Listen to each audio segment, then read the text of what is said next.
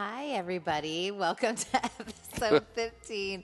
I'm always looking at Tony when I say that, and then he starts laughing like well, it's, it's not a sincere hi. No, it's just even funnier because I'm, you know, trying to be Mister Producer over here. So I'm like, okay, and three, two, one, action.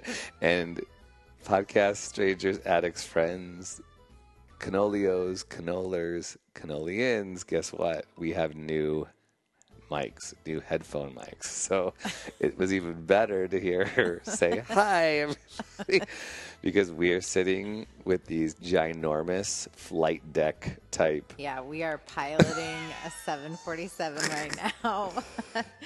Or maybe, is this what people do on film sets? Like, do I they? Feel like the sometimes, yeah, sometimes you're right. But it, mic thing too. It just brings me back to when I shared an episode, whatever, one or two, about my drive-through days at McDonald's. Yes! So this is just exactly the type of thing I would wear. So I picture us listeners with a mouthpiece, like, you know, Britney Spears when she's singing in Las Vegas. And maybe big... it's a little bulkier. Yeah, that's true. That's true. A little bulk. You can't really dance with these things on. We're going to have to post a picture. We'll post a picture. Oh, yes. Okay. So what do we got in store for episode today? Episode fifteen. Yes, episode fifteen. We've got you um, mm. sharing with us a message that you gave a couple of weeks ago. Yeah. So we're going to plug in. I... Uh, I'm doing this little speaking tour, you guys. Uh, you can check out my brave maker dot com under events. I'm just, it's cool. Uh, part of my season right now is just traveling around and speaking with different churches on Sundays. So two or three Sundays a month, I'm like with three or four different churches around the Bay Area at this point. So if you want to come, if you have a church you'd like me to come speak at, I would love to. Uh, but I got to speak at Peninsula Hope uh, a couple weeks ago, a few weeks ago, and was talking about seeing God, hearing God, and in the space and time. If you listen to like last week, episode fourteen, about conflict, uh, Michelle Vilchez invited me to this uh, speaking conference on empathy, and I feel as if it's been really opening my eyes and reminding me sometimes God surprises me with how He speaks. Uh, how He shows Himself. I don't like that phrase, show up, as much. But uh, Jesus said, would we have eyes to see Him and ears to hear Him? And so I just talked about that. And, uh-huh. um, it was fun because, you know, Jesus came as God, and many of us, I'll say us people, missed Him because they expected God to be very different than Jesus. So. Mm. So anything you want to share about that, honey, as we launch into it, because they're going to hear me talk a lot. so, so what would you, uh, how would you answer that or share if you've been surprised by experiencing God, seeing Him, or hearing Him in a way that you didn't expect? Yeah. Hmm. I feel like this would be a fun thing to post and mm. pose to listeners. I would love to Hashtag. hear stories. Uh, maybe on the Holy Cannoli Facebook page. Um, I'd love to hear stories of how you t- didn't expect to hear God's mm. voice or mm. didn't expect to see Him in some yeah, way. And you do. I would love to hear that. Because um, I think what it feels like for me is just like a, a check straight to the heart. Like either lots of times it happens with song lyrics. Uh, there will just be something that really stands out and goes straight to my heart. And I feel like it's what I needed to hear. And um, it feels like straight from the Lord, or words from a friend, mm-hmm. or um, even just lines of dialogue in a T V show or a movie or something like that. I feel like if they really resonate, then I want to pay attention to what God might be saying through that. So, yeah. But I I mean, we talked about it early on in the Holy Cannoli episodes, I think maybe three, when we talked mm-hmm. about your journey mm-hmm. and how film and mm-hmm. media can impact you, and you can experience God through that. So I just think there's been so many times where I'm drawn into a movie or a story somehow, and I didn't expect it to open my eyes to something, you know, mm-hmm. like, I don't know, Schindler's List or Blood mm-hmm. Diamond, things like um, that documentary. Remember that documentary with Alzheimer's patients when they were listening to music from their Yeah, what was that called? Uh, Alive Inside. Alive Inside. Alive Inside, wow. I thought I was just going to a documentary, and it yeah. just was a whole awakening and mm. um, just compassion, mm-hmm. growing, building. So, um, yeah, I feel like God is showing things about him and his heart yeah. all the time yeah. if we're paying attention to it, if we're sensitive to it. You know what's so crazy is uh, you you don't get the full story, but when you listen to this message, right before I went on, this older gentleman came up to me, and he kind of scooted over to me and handed me this little ear pack thing. And I was like, what? Or not ear pack, it was like a little microphone. And I was like, what? what? What's going on? And he just didn't even ask permission. He clipped it on my shirt and then walked back to his little chair, and his daughter came up to me. He's like, so sorry, my dad has a, um, a hearing aid, and he'll hear you better with that. And I just laughed because it was like two seconds before I started to talk, and mm-hmm. it was perfect. I was talking about having ears to hear mm. and eyes to see, and I felt as if that analogy was perfect. Like, what if we could just do that with God? Like, just clip on, you know, to God and hear everything, but it's a lot more complicated and complex. So before we get into that, uh, hey, thanks again for listening. We are, I think last time I was checking, maybe we're up to like three hundred fifty listens, and I'm going by like the first episode. Some of our episodes have like five hundred, almost six hundred listens, but I'm going, if you started from the beginning, there's like three hundred fifty people listening, which is great. So Sweet. Thank you for that. Wanted to invite you to our Brave Maker Vision Night. Yeah, September twenty-first mm-hmm. and September twenty-ninth. Yeah, it's two a Friday. Separate nights. Yep. Mm-hmm. Um, so if you can't make one, make sure you show up to the other mm-hmm. one. And you're going to be sharing your vision for Brave Maker, mm-hmm. some real specifics about your plan. Mm-hmm.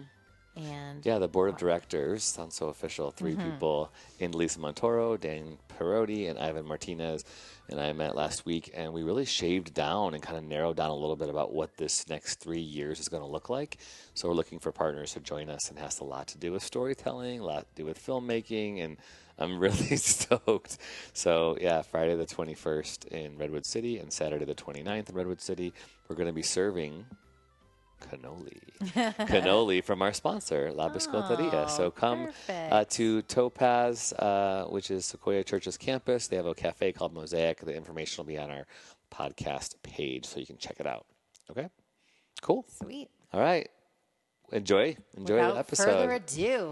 You are listening to the Holy Cannoli Podcast. It's all about making sense of life, who we are, and why we're here. Life is sacred and life is strange.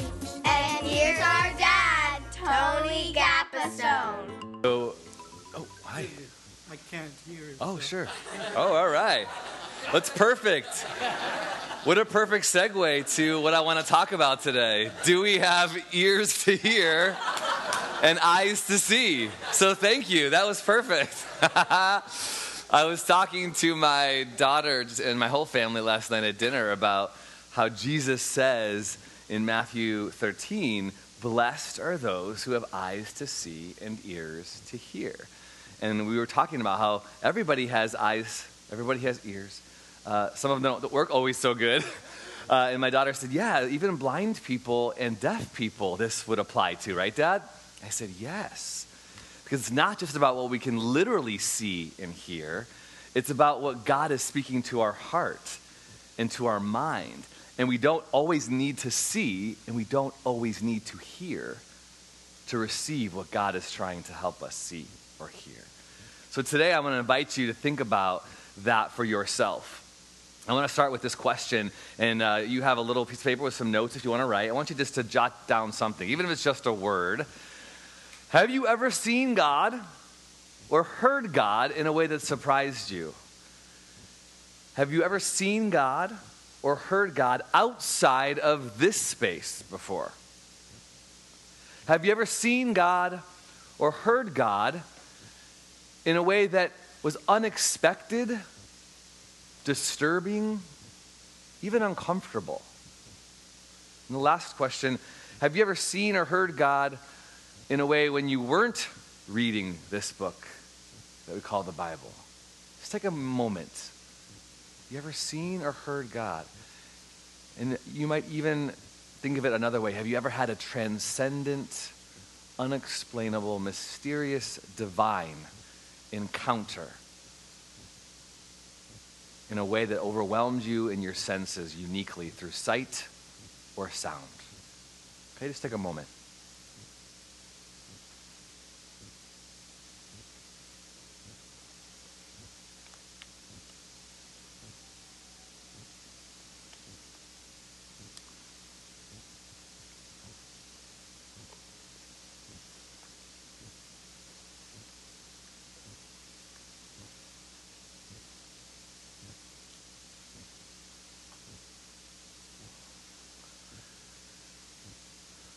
So in Matthew chapter thirteen, we have Jesus recorded giving some parables, some stories. Uh, and the first one uh, is about a sower or a person with some seed. And it's going to be on the screen here. If you have your Bibles, great, open up to them. If you have it on your, on your phone, open up to it.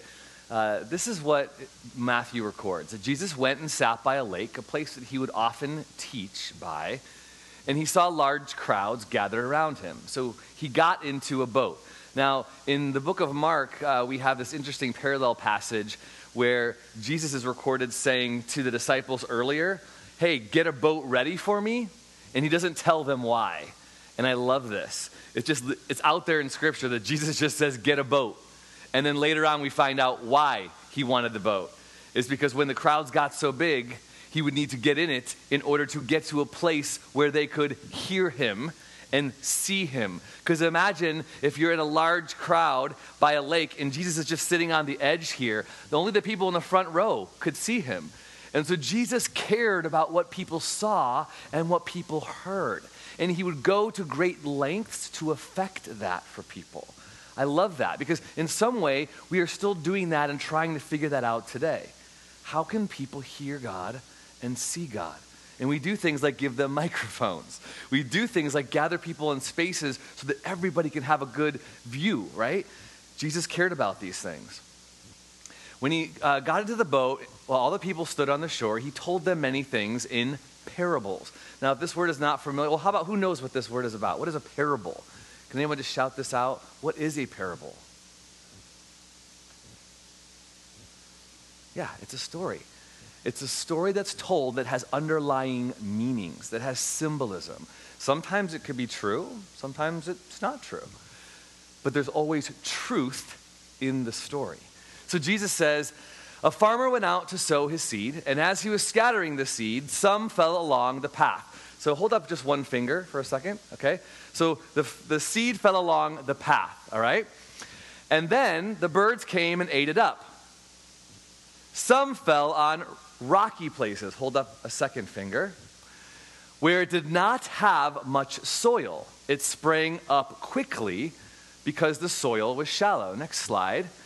But when the sun came up, the plants were scorched and they withered because they had no root. So Jesus, in his story, is giving two places in which seed has fallen. I know some of you have heard this story before. Raise your other hand if you heard the story before. Okay, keep your other hand up with two fingers. The other seed fell among thorns, third finger, which grew up and choked up the plants.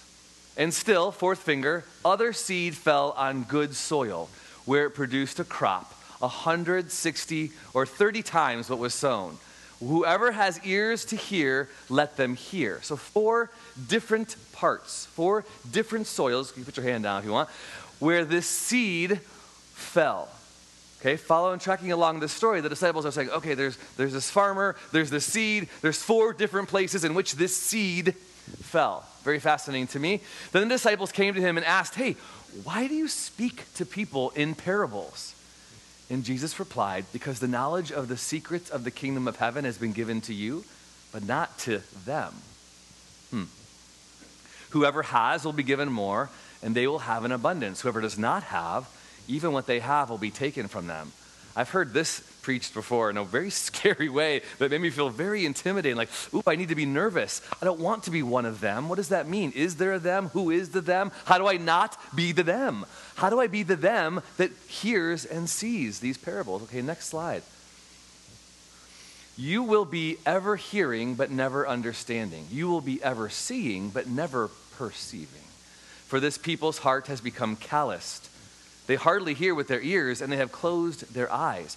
Otherwise, they might see with their eyes and hear with their ears and understand with their hearts and turn, and I would heal them. This is Jesus quoting the prophet Isaiah. And the next slide, Jesus said, but blessed are your eyes because they see, and your ears because they hear. For truly I tell you, many prophets and righteous people longed to see what you see, but did not see it and hear.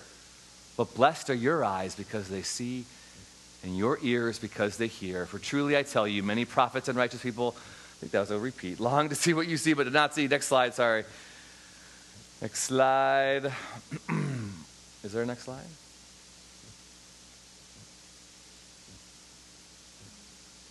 Oh, okay, cool. Well, uh, so I think there was a part that's cut off there. Um, Jesus here is communicating to the disciples at the edge of this lake that there's a possibility that we could miss the point. Miss the point of him, miss the point of his teachings, miss the point of truth. And he quotes the prophet Isaiah and says, actually, people have been longing to understand God for centuries, but have been missing it. Have been looking into the places, even thinking this is how they would see God, doing all the right things, yet still missing it. So I grew up in Chicago, Illinois, and my family uh, would, I would say not quite regularly, but regularly enough that maybe around Christmas and Easter, we would go to a service of sorts. And I remember being a young boy, loving and looking forward to Christmas Eve because we got to stay up really late and go to a midnight church service. A midnight service where I got to stay up late. That's all I cared about. Stay up late, eat candy, get presents, and go to this service that I would suffer through in a way because I had to. But it was part of the tradition, and I didn't mind it. I actually kind of liked it, and here's why. When I went into these large, this large building, this church building that my family would attend, it had these stained glass windows in the building. And I remember sitting in this big sanctuary on Christmas Eve one time while people ominously sang these songs at Christmas time. Now, most of us don't like to sing. Let's be honest with that. We don't like to sing because sometimes we are not happy with the way our voice sounds. It feels a little intimidating. What if this person next to me hears how off-key I am? I'll just keep it really low. Now, Harrison, you know, someone who leads music often feels that for you. He wants to go like, I want you to feel comfortable. And, and there's times when you can hear people get a little comfortable because they get lost in the song because the music and the lyrics are so good, or the story we're singing about is so great, or we actually get caught up in the love of God. That he loves us so much, like a hurricane. We're just like, yeah! All of a sudden we look around like, oh shoot, pull back, rein it in. But I remember in these Christmas Eve gatherings, uh, to me, I had looked around and I saw people mouthing songs, you know, like, joy to the world, the Lord is come. Not being very excited to sing, but just singing it because it's Christmas songs.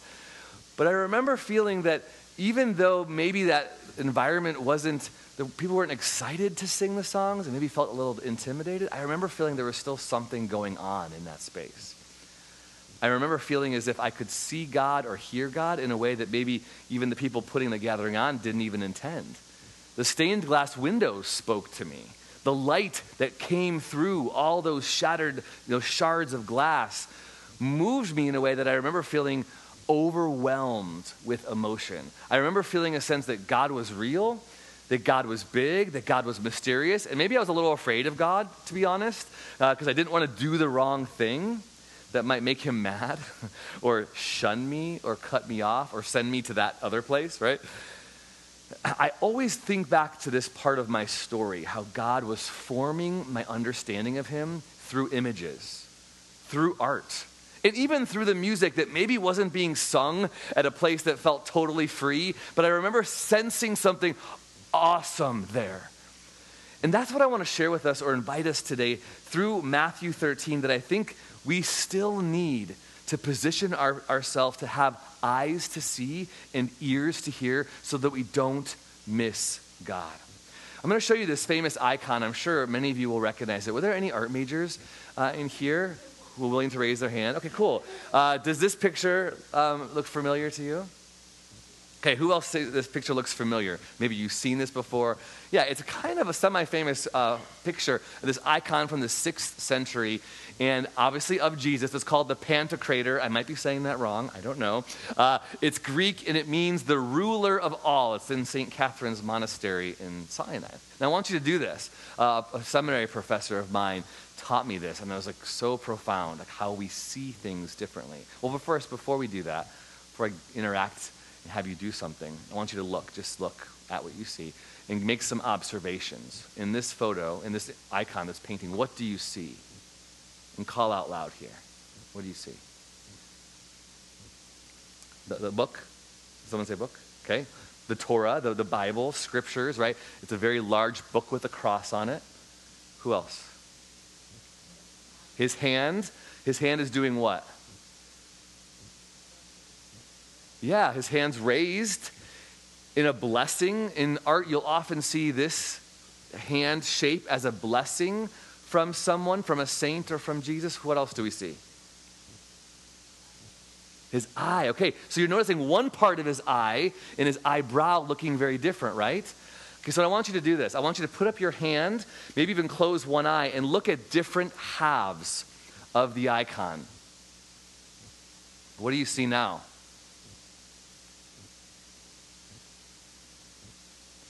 There is a distinct difference from the left side to the right side. And art historians and theologians interpret this as the dual nature of Jesus. That Jesus is both man and God. That Jesus is both Savior and judge. That Jesus is both ruler and blesser.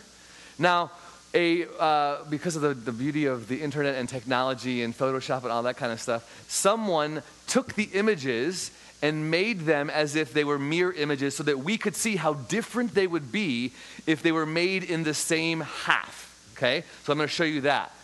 The artist probably wouldn't like that, but see how different they are? One Jesus, one depiction of Jesus is what on the left-hand side? What do you, what, what do you see that's different there? Give me some descriptors. What's different? Lighter.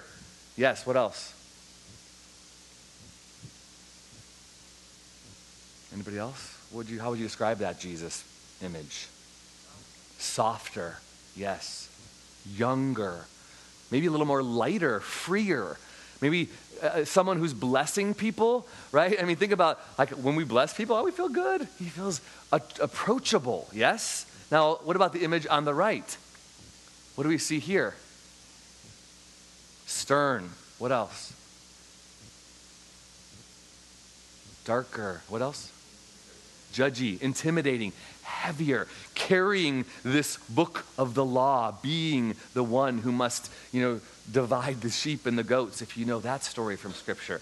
So I love this image, the way that it reminds us that we, how we see Jesus, how we see God, all of us might see him differently. Now go back to the image right before that, and let's look at the, the image again, the original image. How we come to this image, how we come to God, how we see God, and how we expect to encounter God will tell us a lot about our heart and our mind, and maybe some of the things that God might want to change in the way we see him. How God might want to alter the stories that we're telling ourselves about his love or about his judgment or about his character or his ways and his work in the world. So there's this great place in um, Palo Alto that I often go to, to to worship God because of the way that it affects me. I'm going to show you the pictures. Anybody recognize this building from Palo Alto? Know where this building is? It's the Cancer Art Center or Art Museum at Stanford. And it's free, everybody. It's free. And so I take my kids there all the time. And I don't have a picture of this room, but I want you to use your imagination for a second. Um, many of the rooms, there's all different sorts of, uh, of places uh, in the space. Different. There's modern art. There's, uh, his, histor- there's history. There's Renaissance. There's uh, local artists. There's art from, you know, centuries ago. There's art from, you know, this this year, this decade. But one of these rooms that I walk into on the second level, Uh, a couple times I have entered the space and I've literally felt weak in my knees. So overwhelmed by the color in the room, so overwhelmed by the images that I see of life, and sometimes even disturbed and feeling a little bit like, ooh, I, I'm wary to come close to the image for what it will do to me, to how it will read me, to what it will speak to me. And I've been encountering God in these ways. I'd say maybe God over the past decade has been awakening me to see him and to hear him in places that I wasn't open to before. And to places that honestly that I felt at times in my upbringing within the church and even going to seminary that maybe uh, prevented me from seeing him. Actually, I would say seminary opened me up more to question how I saw God through scriptures. It was sometimes uh, having to unlearn my Sunday school experience and my church experience that maybe unintentionally taught me that I could only experience God sitting in a seat like this and singing songs that we sing on a Sunday morning. But God has been whispering and saying, oh, Tony, like we, we the, verse, the first song we sang, the Phil Wickham song, I want you to see me in the sunrise. I want you to see me in the beauty of the clouds. I want you to see me in the storm. I want you to see me and hear me on the radio, in the movie theater. I want you to see me and experience me in the art center, because there I am, if you have ears to hear and eyes to see. Psalm nineteen uh, is a great, if you want to jot this down, I don't have it on a slide, but Psalm nineteen is just uh, um, a, f- a few verses that basically it's seven verses. And the first half is all about how the heavens declare the glory of God. They don't have speech, they don't have words, no sound comes from them, yet their voice goes out into the, all the earth, verse four. David gives this picture of God pitching a tent for the sun. And he gives this picture of a wedding happening in the sky. Have you ever seen the sky look so beautiful and transcendent and red and purple and blue and pink that you just go, wow, God made a painting in the heavens. And it's the canvas is all over us. And then David in this psalm, the next seven verses, six, seven verses, on God speaking through creation. The next seven verses, God says how he speaks through the written word, through the Torah, through the, the precepts, and through the law. And I think that's a great example for us to remind ourselves that we need both of these scriptures, these commandments, these truths, these stories, this literature, this history, which this book is all about. It's all about those things. And we need others to come inside and help interpret what we see here. And sometimes we need things that are outside what maybe the boundaries we have put on God in order, that speak to these things. And what I would advocate for is art and film and T V and music and spaces that invite us. Like, in, like uh, I have a friend who's an interior designer, and his like phrase that really has challenged the way I see my space as a follower of Jesus, as a worshiper, as someone who's who cares about the church and the buildings in which we gather, which I love how you have art. I said this last time, art in your space. It's so awesome for so many reasons. But he says, our spaces that we create, especially for um, centers of worship and gatherings of worship, will communicate to people entering them what we think about God. I'll say it in a different way. The, the centers of worship that we worship in tell us something about the character of God. So when you walk into this building and you see art on the walls, for a visitor, that communicates, oh, God values beauty and color and energy and vibrancy. If we walk into a space that is uh, cluttered and maybe dark and dreary, that commu- and maybe outdated. I mean, I know Daniel loves paint, right? So he's like, let's paint this place, right? If the place needs you know, a coat of paint and hasn't had one in twenty years, someone walking into it would feel like, oh, God is irrelevant. God is outdated. That's why I think God entrusts to us these skills and these abilities of not only words and teaching, but of craftsmanship, of fashion, of painting, of design, of technology, that we might tell his story like Psalm nineteen says. We might declare his glory through every single means in which that he has gifted us. So today, my encouragement to you is, can you see and hear God through film, through T V, through art and music? And I just want to give you a couple of examples uh, with discretion. So I'm watching uh, this uh, um, this T V show on Hulu, so a couple slides here, called The Handmaid's Tale. I'm sure at least a couple of you have heard about it or seen it, and maybe you've been scared by it, and it's okay to be scared by it, because it can be, this, these stories can be a little bit scary. Uh, this story was written in nineteen eighty-five, a novel by uh, a woman named Margaret Atwood, who happens to be Canadian. I see a Canadian over there, uh, who I got to meet last month. This is a cool thing about being a part of the church and God's people. Last time I spoke, I met Roberto and Rebecca uh, speaking here, and that was just like a month and a half ago. We've hung out a bunch of times. We're going out to lunch tomorrow, and I love it. I love God's people coming together and finding these mutual connections, which they both have these creative expressions, and God is using it, which is super cool. But back to Margaret Atwood, who wrote The Handmaid's Tale. They turned this nineteen eighty-five novel that was actually this bestseller into a T V show, and it's really hard to watch. I do not advocate most of you watching it potentially, because it can be really hard. It's dark. It's offensive at times. And in fact, the next slide, uh, every episode starts with this warning. The following is intended only for mature audiences. Viewer discretion advised. And a couple times before I watched the show, I almost heard the whisper of God saying, we should come to scriptures in the same way. Reader discretion is advised. And mature audiences are recommended, because we can easily take this word and use it for whatever we want to use it for. We can easily miss what Jesus is trying to say, as we said earlier in Matthew thirteen, because we're not mature enough. We just read something, we can take a little page out and go, cool, well, this is what it says, so we're done, let's move on. But really, we have to engage and wrestle with scriptures and the words of Jesus and the recordings of the Bible. This is a very large book written by over forty different authors. We have to come to this with our questions and doubts. This book not only comforts but disturbs.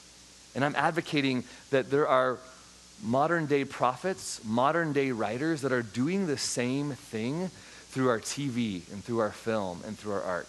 So, does anybody want to admit seeing this in here, watching this yet? Okay, because no judgment, because I watch it. uh, I've watched all uh, two seasons, and here's why I'm experiencing God through it. Because this whole story, the next slide, is about a society in which objectifies women, that makes women handmaids and forces them to be uh, bearers of children in a society that deals with infertility.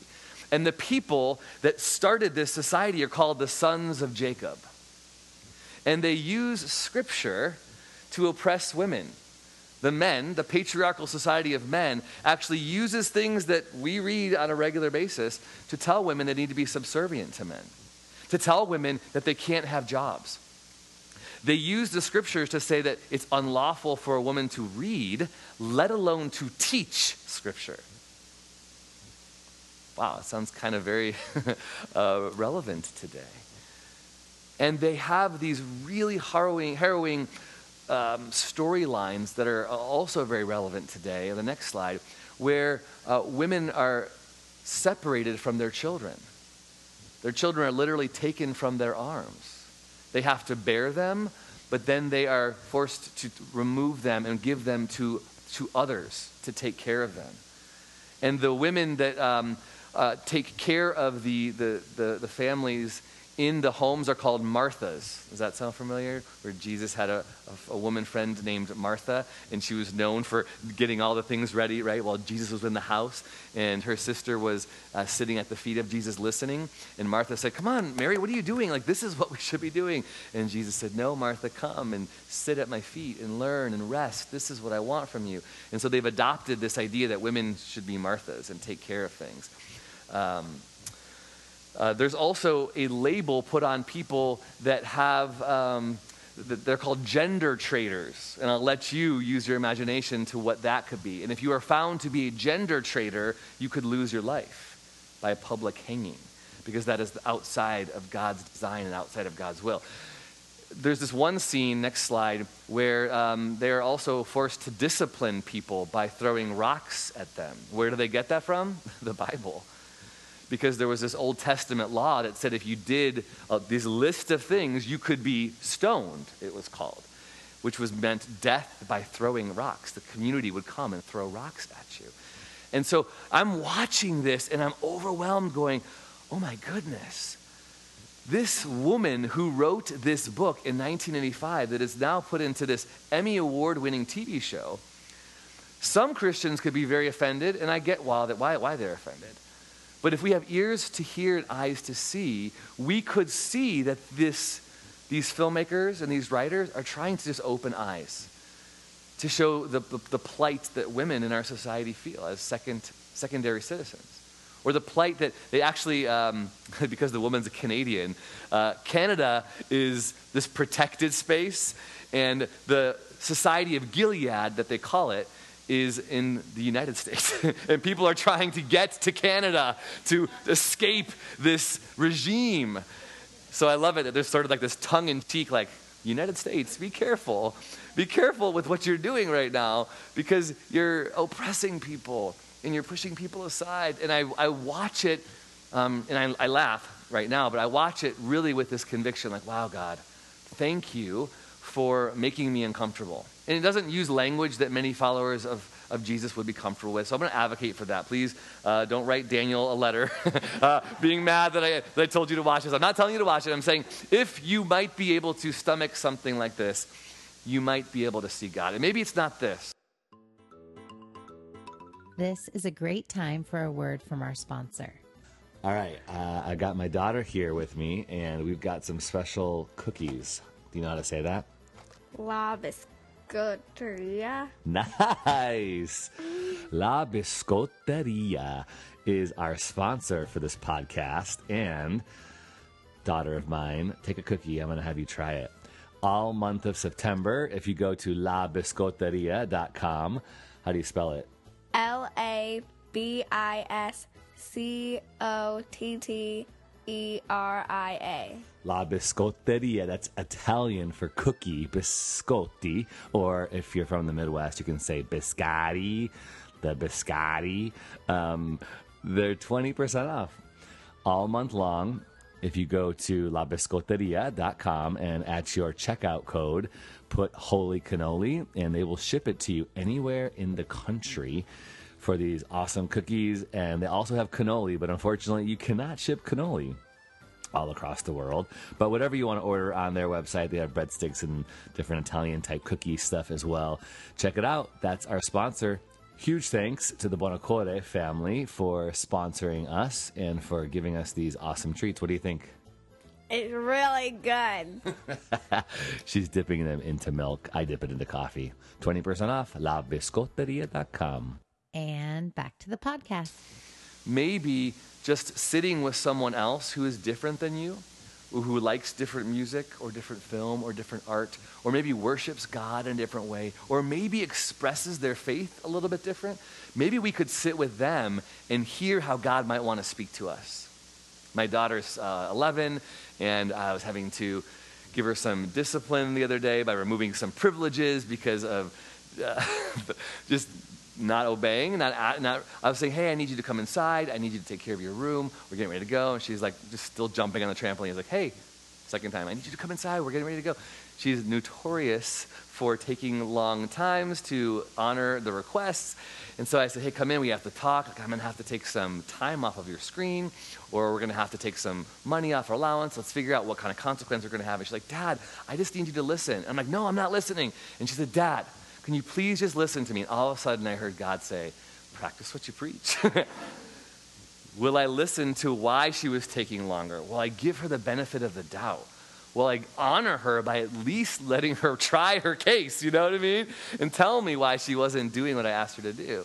And it was really good for me. Like, how, how I want to live is I'll give people a platform to speak, even if I disagree with them. And I might miss God if I don't. I might not hear from God if I don't. So who's that for you? Can you just take a moment and jot down? Maybe it's a child. Maybe it's a neighbor. Maybe it's a particular type of music. Maybe it's a film or T V show you've heard of that maybe someone said, oh, definitely don't watch that. What is it for you? Has there been something that maybe God has tried to speak to you? Or maybe going back to the question we started with, does it reaffirm that maybe you heard God in a way that was unexpected and disturbing, yet good and surprising? Let's take a second to jot that down.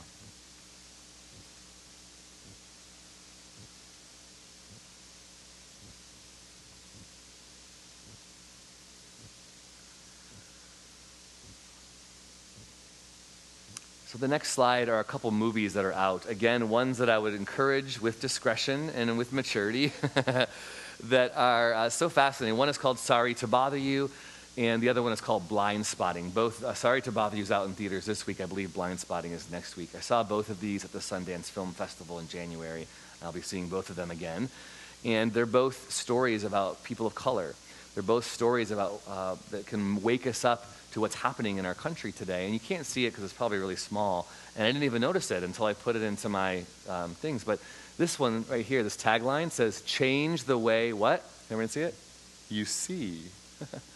And at the very top, uh, a quote from Variety magazine says, if there was ever a film to open America's eyes, this is it. Wow. Blindspotting is, uh, well, first of all, what do you see in the poster image here? What can you see? Can you pick out anything? Just making some observations. What do you see? Different features, yeah. Different races, two different races represented in this sort of jagged picture. What else do you see? Bars, yes. Yeah, bars, like a jail. Can you see the tattoo on the guy's neck? With a star. Right on Oakland. Anything else? A cigarette, right? Uh, sometimes we can immediately see something on someone, and I loved how Tim opened us up to be careful that we're not judging the exterior of people before we take care of our interior. Uh, I was swimming at a pool a year or two ago with my daughters. I have three daughters. And the pool, it was owned by the church that I was a part of. So uh, we would often have crossover. I'd see people from our worshiping you know, community on Sunday at the pool. And there was this girl that I had recognized from the, the campus in which I would work. And she came and she was just kind of swimming around me. And I was you know, throwing my daughter. Sometimes kids will just come up you know, and start jumping on you. I'm like, who are you? I have no idea, but I'll throw you. Okay. And she, I wondered if she wanted me to throw her or toss her. And she started leaning on the lane line inside the, the, the pool. And I said, hi. She said, hi. She said, um, my mom said your tattoos look like you're going to hell. I said, oh, okay. Well, tell your mommy that God loves her. But I thought, oh my gosh, that's just so perfect. I love that, you know, that I happen to be this pastor figure who's supposed to represent God, but I look like I'm going to hell. Like, ah, ah. So I love, I love images and films and T V and stories that make us, that, that push us out a little bit. May we be open to hear from someone who's different. May we be open to hear from someone who doesn't talk or act or look like us. Uh, how many of you saw the Mister Rogers documentary? Did anyone see that documentary? Okay, it was in theaters. The next slide, you probably can get it on um, demand sometime soon. Highly recommend this story. Uh, I did not grow up with Mister Rogers. He was a little bit, you know, before my time. But he, in this story, uh, was talking about how he used media to reach children and how he approached things like racism through the eyes of puppets and children. And he invited uh, this, this police officer who was an L G B T Q representative, who also happened to be a black man, to put his feet into a pool and washed his feet on television as a way to say, like, hey, world, this is what it looks like to love your neighbor and to be a good neighbor. And so I saw it in a theater of people, and everybody had this emotional response. The whole tagline is a little kindness, uh, a little kindness makes a world of difference. So obviously you can see I'm an advocate for the arts and for film and T V. And uh, as we close up today, I just want to encourage you that um, in this church, I'm sure there are people who are creative in some way. And I want to encourage you, keep doing what you're doing. You are what I would call, what the Bible would call a modern day prophet. I had a slide for this earlier and I wanted to, to, to um, address it. We often call prophets or think of prophets as people who predict the future or who hear God say something about the future and then tell it to the masses. But prophets are really just people who make known the ways of God, who help interpret these words into ways that people can understand. And sometimes the prophet is the pastor or the teacher, and sometimes the prophet is the musician or the filmmaker or the poet or the rapper or the T V showrunner. And if we can engage with God in this way, I think we will be we will be better. Uh, that's why I, like as Tim mentioned, I started this nonprofit called Brave Maker, because after twenty years of being a pastor in the church, I felt like God was saying, um, my job was to help more churches understand this vision. And I also want to empower churches, but also empower artists and bless and affirm artists that the work that you're doing is like missionary work. It might not always be accepted or understood, but tell your stories. So if you have kids or grandkids that in any way start to express a desire in the arts, I know it could feel so scary to send your kid out into that world because it's not always financially um, beneficial. We str- struggling artists is a real thing. You know, I'm starting halfway in my life as a struggling artist again. But it's a more satisfying life when you're affirmed, because this is how God made people: to tell stories, to write songs, to paint, to to uh, create the ambiance of a space, because this is how God speaks to the world, if we have ears to hear and eyes to see. Uh, it's called Brave Maker. Oh, and I want to ask you to pray for this, because I, I talked to Pastor Daniel about this. Uh, in June next year, I'm starting a film festival here in Redwood City as a way to tell the stories of God. Because when we watch movies and T V and you get people in a room and they sit for an hour and a half, they hear these stories and they talk about them, right? We talk about the film and T V we're watching. So my goal is, and I'd like to actually have this room be a screening room in June. So will you join me? Will you pray for me with this? Uh, I have these little stickers. If anybody wants to take one, I'll have them up here after. Just put it on your Bible and pray next June that we could have these stories of the kingdom of God going out through film and T V. Brave Maker Film Fest, June first through second. If you want to partner with us in any way, I would love it. Rebecca actually is joining on the team, and she's helping to bring this. So your church is already partnered. You don't even know it. All right. I want to pray. I have one slide that um, talks about some people that we can be listening to. So how we might hear from God. I think it might be at the end, Sarah. Uh, I want you to see these, these people groups. So today's prophets are changing the way we see and hear. Might we hear God from people of color and their journeys and their experiences of racism? Some people in this room, you all, you have a story of being pushed aside or labeled because of the color of your skin. Women, as I said, this uh, Handmaid's Tale author is communicating the plight of women, how often it is, feels to be a secondary citizen, not only in society, but even in the church. And I want to encourage us, might we listen to the L G B T Q community and how they feel and what they're going through. You don't have to agree with what they do or how they live life, but might you find love and acceptance to sit with them and tell me how, tell you, tell me how you see God. Maybe you might, we might hear from them. And then immigrants and refugees. And then there's a line there. Who is it for you? Is it someone else? Could be your in-laws or your own spouse or your children. Who is it for you that God might be asking you to sit with? You might have ears to hear and eyes to see. So God, thank you for that story that Jesus told about the four soils, that your word went out into these four soils. And sometimes the word isn't just the scriptures, but the word is music and art and film and T V and literally the walls in our homes. The art that hangs in this building can speak to us. May we not have shallow soil or be shallow soil. May we not be so immature that it, those stories and those truths are choked out because we can't or are unwilling to hear and to see you through the creation, through the heavens, through the stories and through the music that others are creating with you. I'm so grateful, God, for this church and their openness to receive. May this church continue to be a beacon of light. May this church be known in this city as a creative community, willing that this church actually supports artists who don't attend on Sundays. May other artists be knocking at their door, asking to hang their artwork up. And may this community, this church, be called a place of refuge, a place of hope, because that's what they want to be, the hope of the peninsula. And may we have the eyes to see and the ears to hear what you're saying to us. We love you. We thank you and we worship you. In Jesus' name, amen.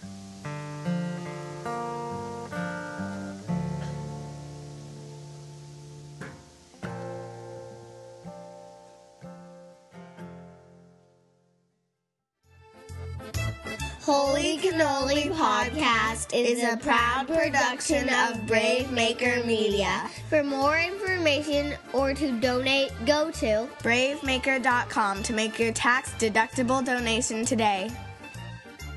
Thanks for listening to Holy Cannoli. If you liked my dad's podcast, please subscribe, give it a review, and share it with someone you think would be encouraged by it.